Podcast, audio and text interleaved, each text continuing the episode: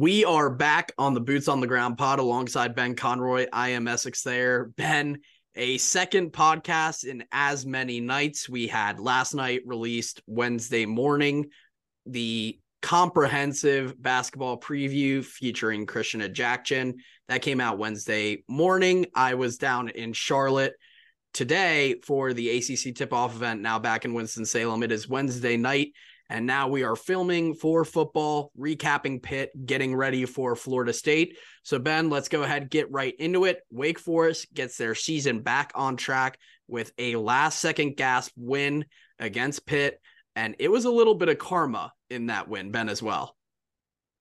Yeah, the the slide giveth and the slide taketh away. Um, Pitt, you know, pretty much had that game in the palm of their hands their quarterback pulls up just a hair too early on a slide, and Wake ends up getting the ball back and being able to pull off that miracle victory, a little Marucci magic, if you will. Um, I was, you know, just going back over the numbers from this game. I think the the win probability was my personal favorite one to look at. With 45 seconds left in the game, it was Pitt at 83% to win, and then just a deep nosedive as Wake went on that, you know, that last second touchdown drive and Santino Marucci with that great throw over the middle to Cam Hite to, to squeak into the end zone and give Wake Forest the win. But, you know, for this Wake Forest team this year, the you know the morale boosters have been hard to come by in spurts. Before this game, they lost three in a row and all pretty demoralizing fashion. Um, this is a win that the program needed, that the fan base needed. Um, you can tell how much it meant to Dave Clawson, how much it meant to the team um, how much it will build up morale going forward, and really Essex keeps their their chances at getting to a bowl game alive. Absolutely, and we'll certainly get on that that bowl game chat a little bit later in the pod. Some thoughts for me personally. I think the defense was a lot of a hot and cold against Pitt. Dave Clawson said they played fantastic, except for the bookend drives, the first drive of the game and their last drive of the game. Um, you know, yardage wise, I think a little bit of a concern. They gave up 414 yards, 302 of those through the air. But I thought that was one of the best games I've ever seen from Deshaun Jones at cornerback. I thought he was fantastic. I also thought Quincy Bryant was really good too. Um, just pulling up their individual stats. Deshaun Jones with 10 tackles, one tackle for loss. I thought he was really good in coverage as well, but I think he blew up a few plays tackle wise. Quincy Bryant coming in at linebacker with seven tackles, two tackles for loss. Jacob Roberts is always nine tackles. Like I think the defense did look good in spurts. You know, the defense that we've gotten used to seeing out of Wake Forest. But there, there were a little uh, some concerns, I think, and and Dave Clawson kind of summed it up well with those bookend drives.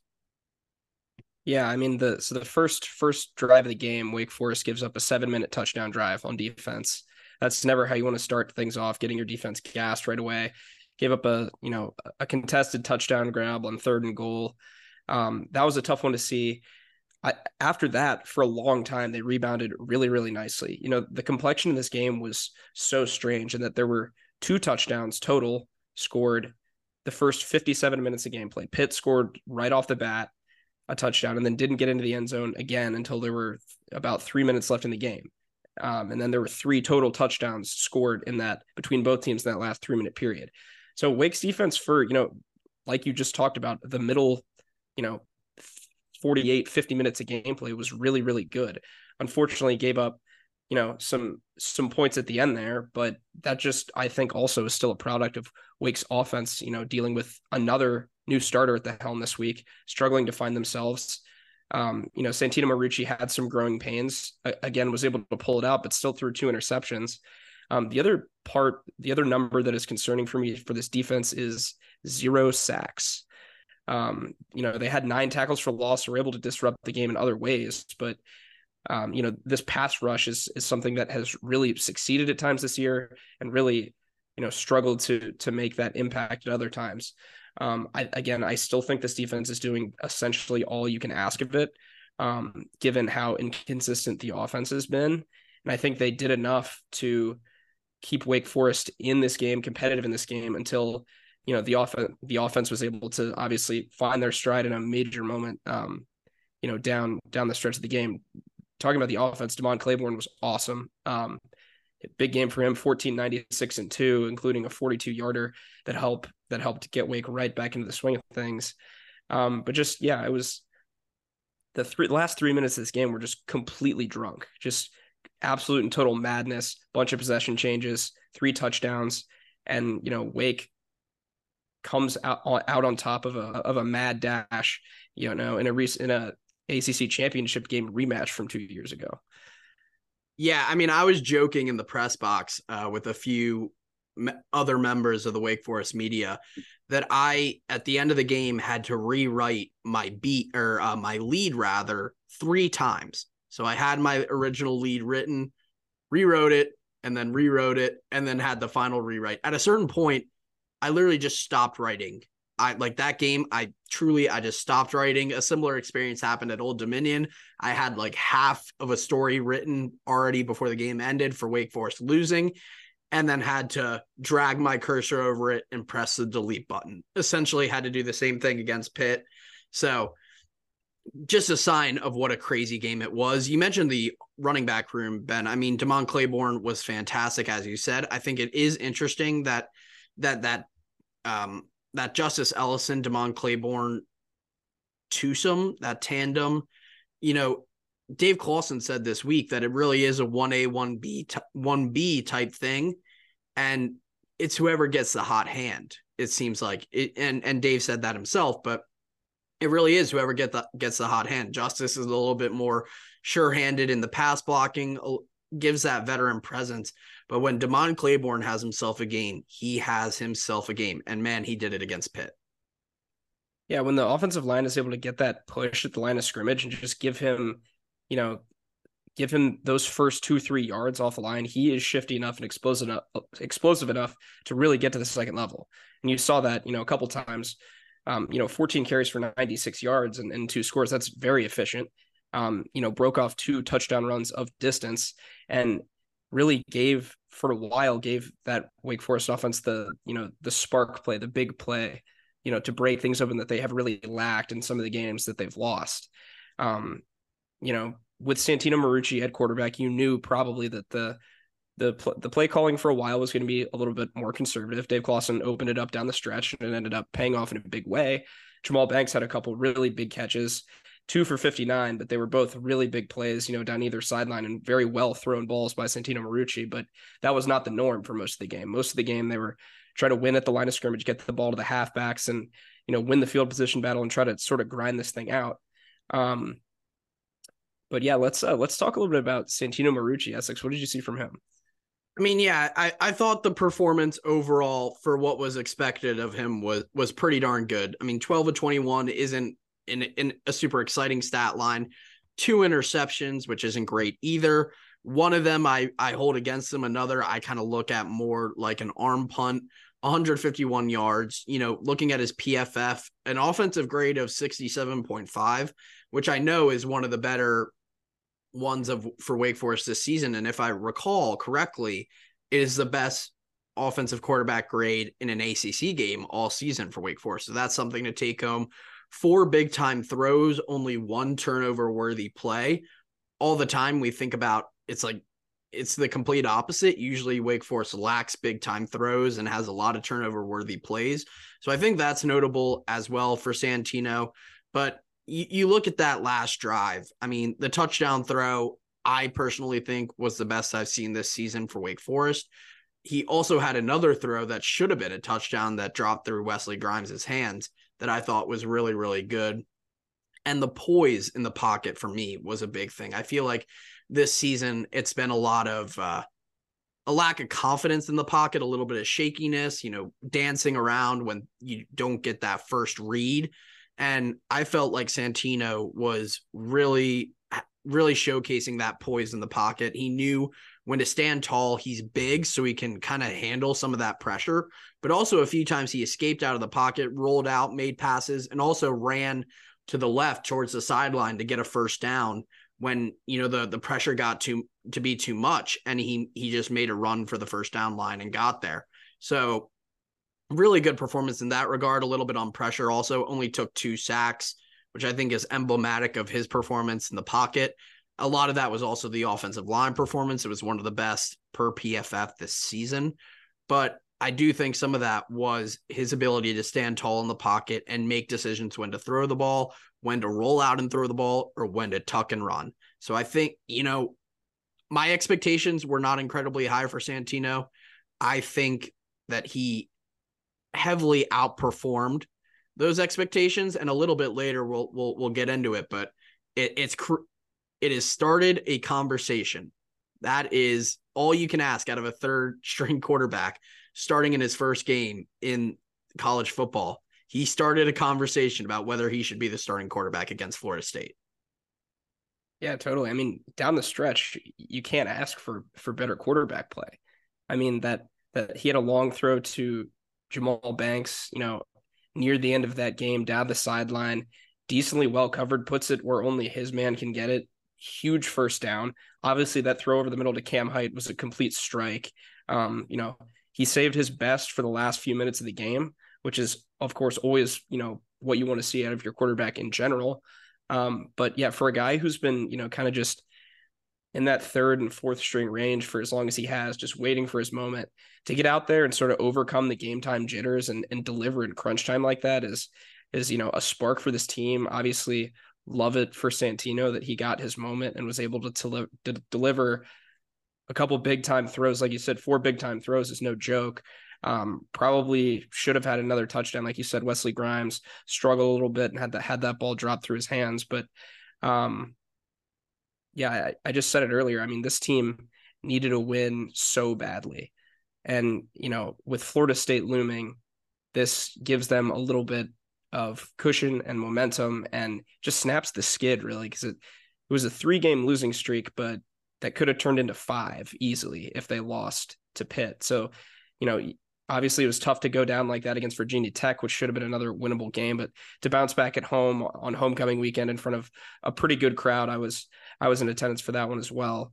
Um, just you know, something that I'm sure meant, like I said, meant a lot to Dave Clawson and and gave this team just a little bit of juice as they sort of head into further into the back half of the season.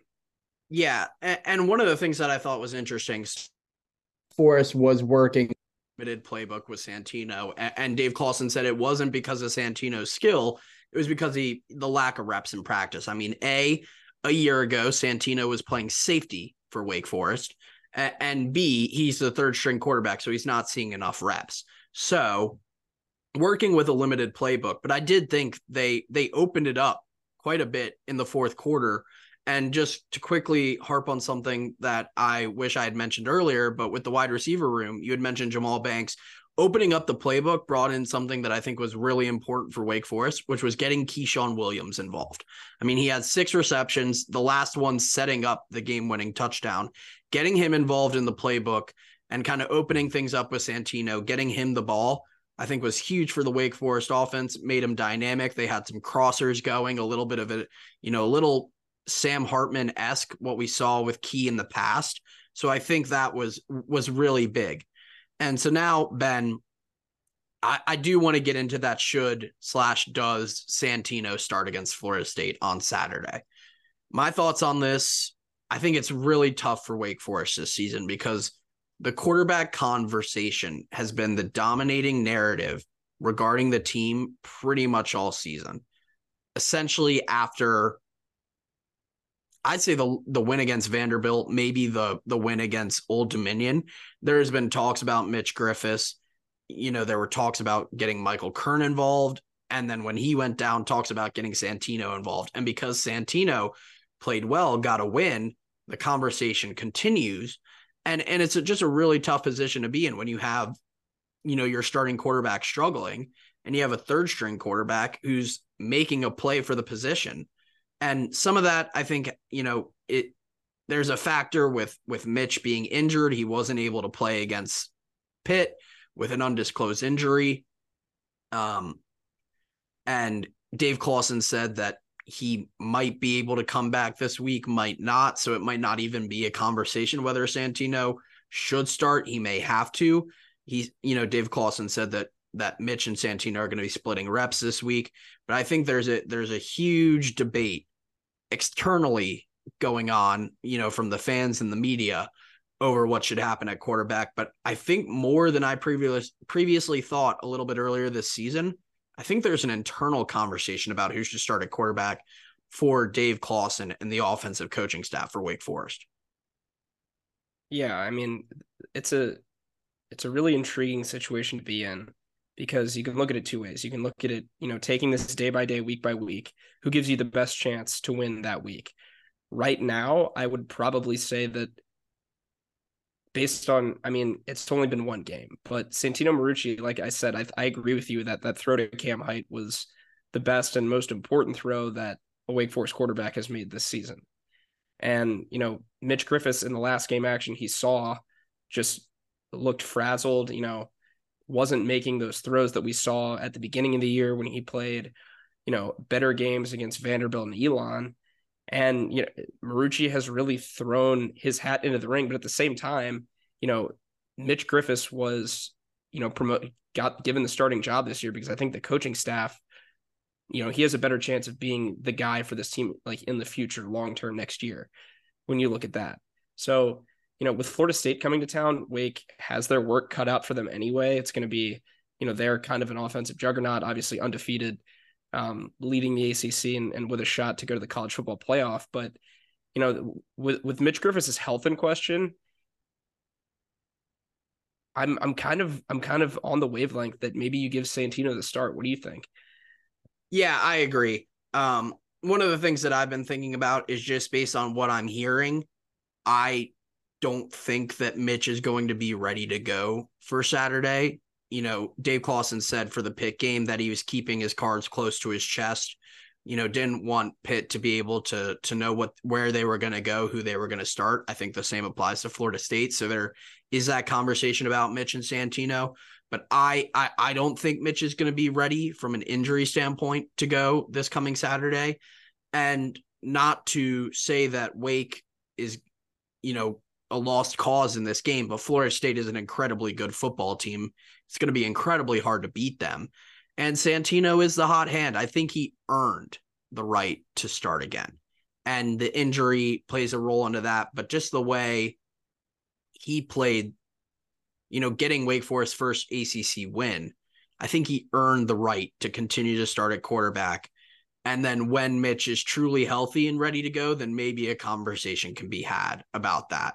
But as of right now, with the team they're playing in Florida State, not only do I think Santino will start, I think he should for this game. Yeah, like you said, um, this is obviously going to be a Wake Forest, you know, toughest game of the season. And you know, with Mitch Griffis, like my thought is almost why risk it if if his health is in question at all. You know, just Santino's playing well. Look at the body of work. He went out himself and played well enough to win that game, to win an ACC game, snap a three game losing streak. You know, already an, an impressive performance in a lot of ways. Obviously, some cleaning up to do with the interceptions. You know, not the most efficient game per se, but I don't think that's all on him either. I think there are still problems with pass protection, the offensive line. Um, I think if Mitch, I think if Mitch Griffis' health is in question at all, you go with Santino Marucci. Um, is my thought. And if I had to make a prediction, I would say that's that's probably what will happen, like you said.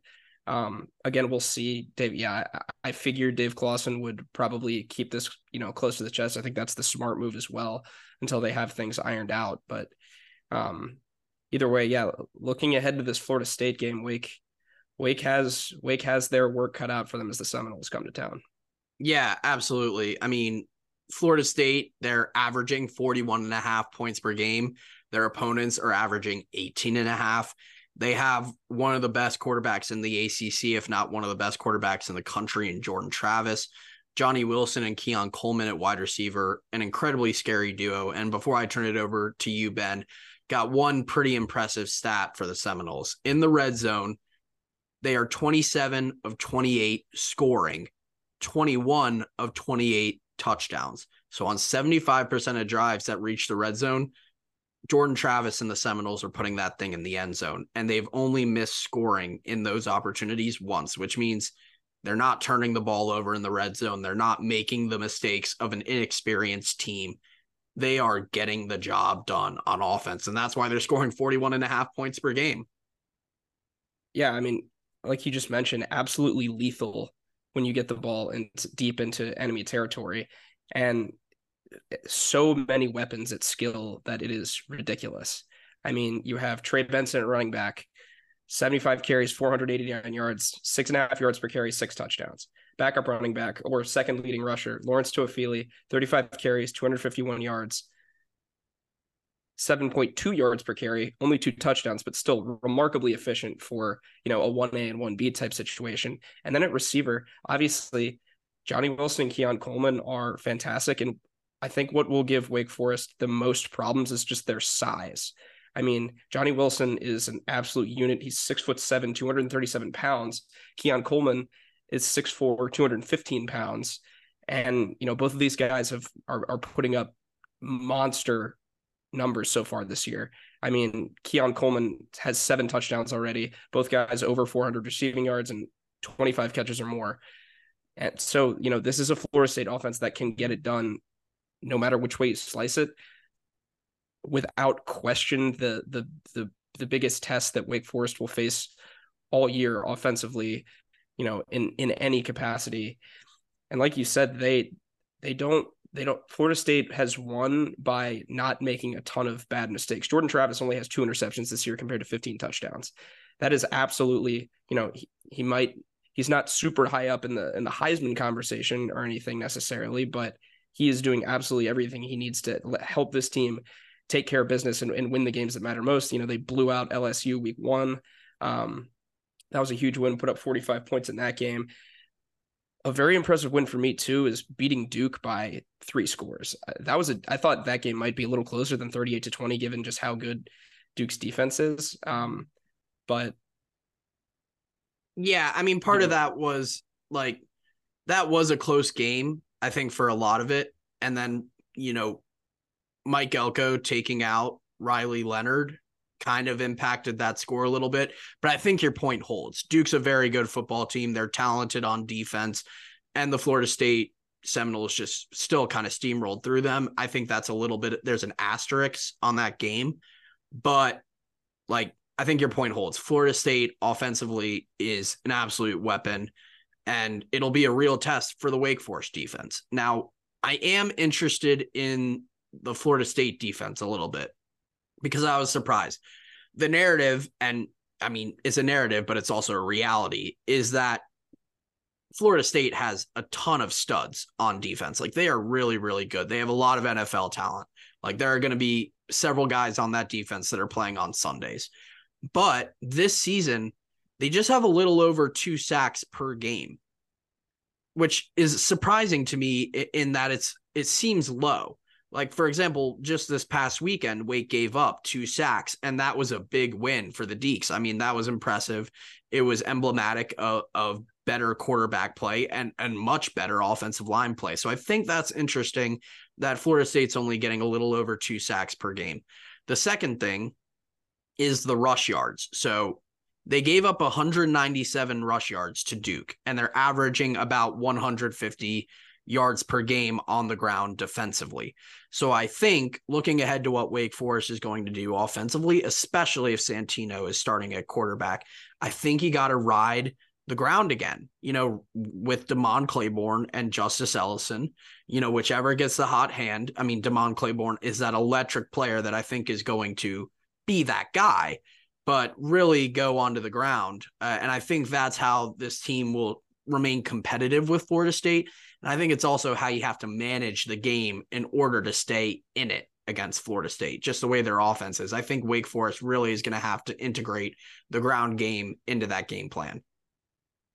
Yeah, I agree with you. And I think, you know, obviously, if you're Wake Forest, you're looking at games for Florida State where on defense, where have they looked vulnerable? You know, the closest game they've had all year was against Boston College. They only won that game by two points. And the Florida State defense gave up 457 yards of offense to Boston College. So, you know, if you're Wake Forest, you're looking at you know what what happened in that game to allow Boston College to fight to remain competitive and to almost steal a win you know against a team much above their pay grade. Uh, Boston College did throw for over 300 yards in that game. Right now, I don't think Wake Forest has the capacity to do that. They were also you know, very effective on the ground, rushed for over 150 yards as well. So I think, like you said, that is where Wake Forest is going to have to be effective. I think you ride the hot hand in Demond Claiborne. Um, I think it's going to be critical. Obviously, you know, the Florida State defensive front is, you know, daunting in, in a lot of ways, but I think if you can find ways to just win, win that, you know, get those first couple yards off the line of scrimmage, let your running back do the rest. I think when Santino Marucci made a lot of good plays against Pitt was when you gave him, you know, easy throws to make. That throw to Ke'Shawn Williams was an easy, you know, an easy throw into, you know, a shallow part of the field, pass the sticks, get him the ball in space, let your playmakers make plays.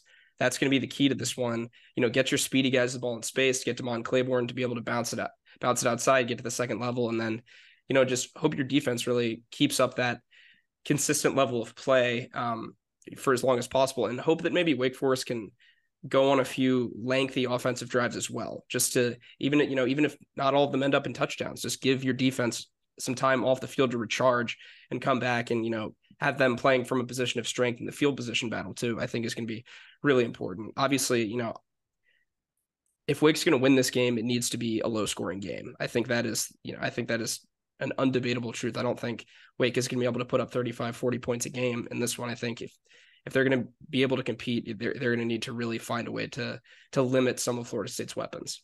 Look at you, Ben, stealing one of my keys to the game.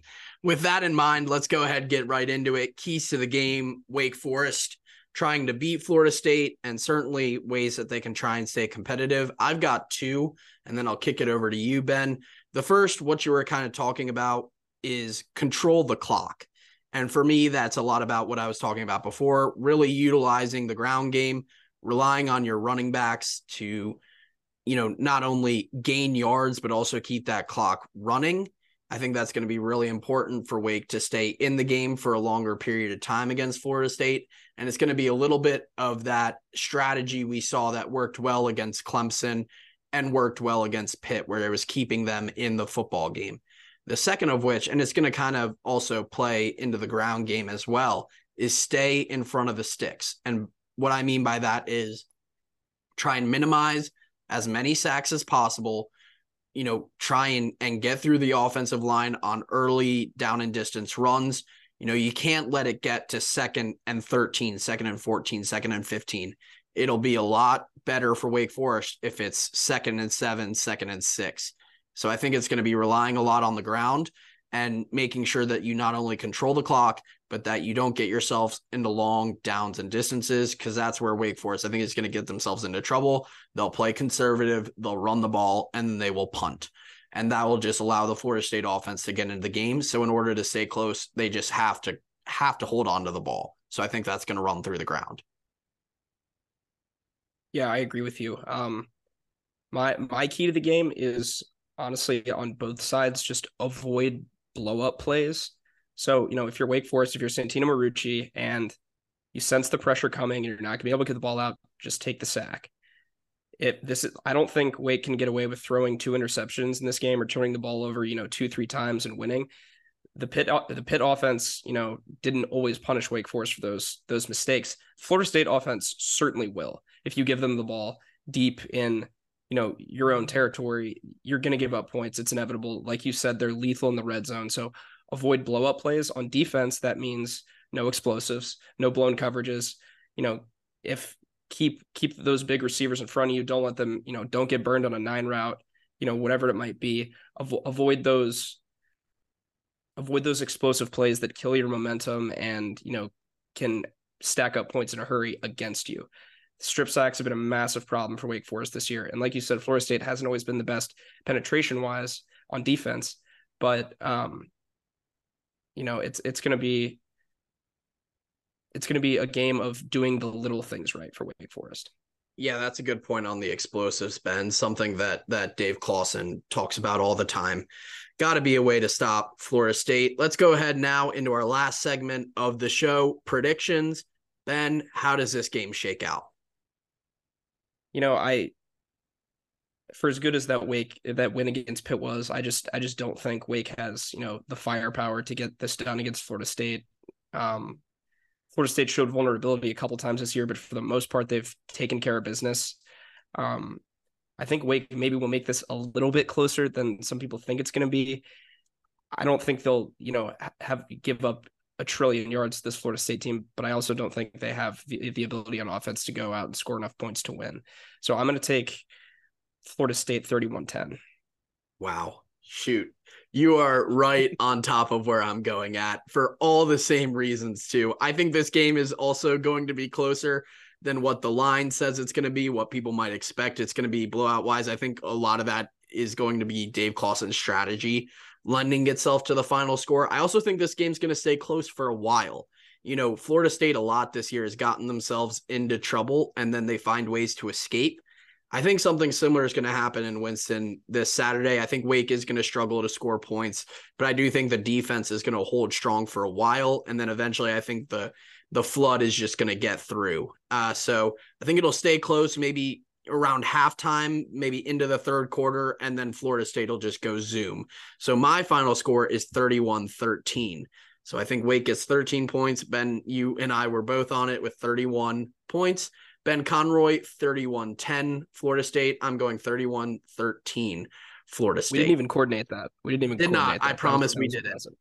With that, that'll be all on the Boots on the Ground pod alongside Ben Conroy. I've been Essex there. Florida State, Wake Forest, 12 o'clock on Saturday, and basketball against Alabama, 1 o'clock on Sunday. We'll have coverage of both and reactions afterward on the Boots on the Ground pod. See ya.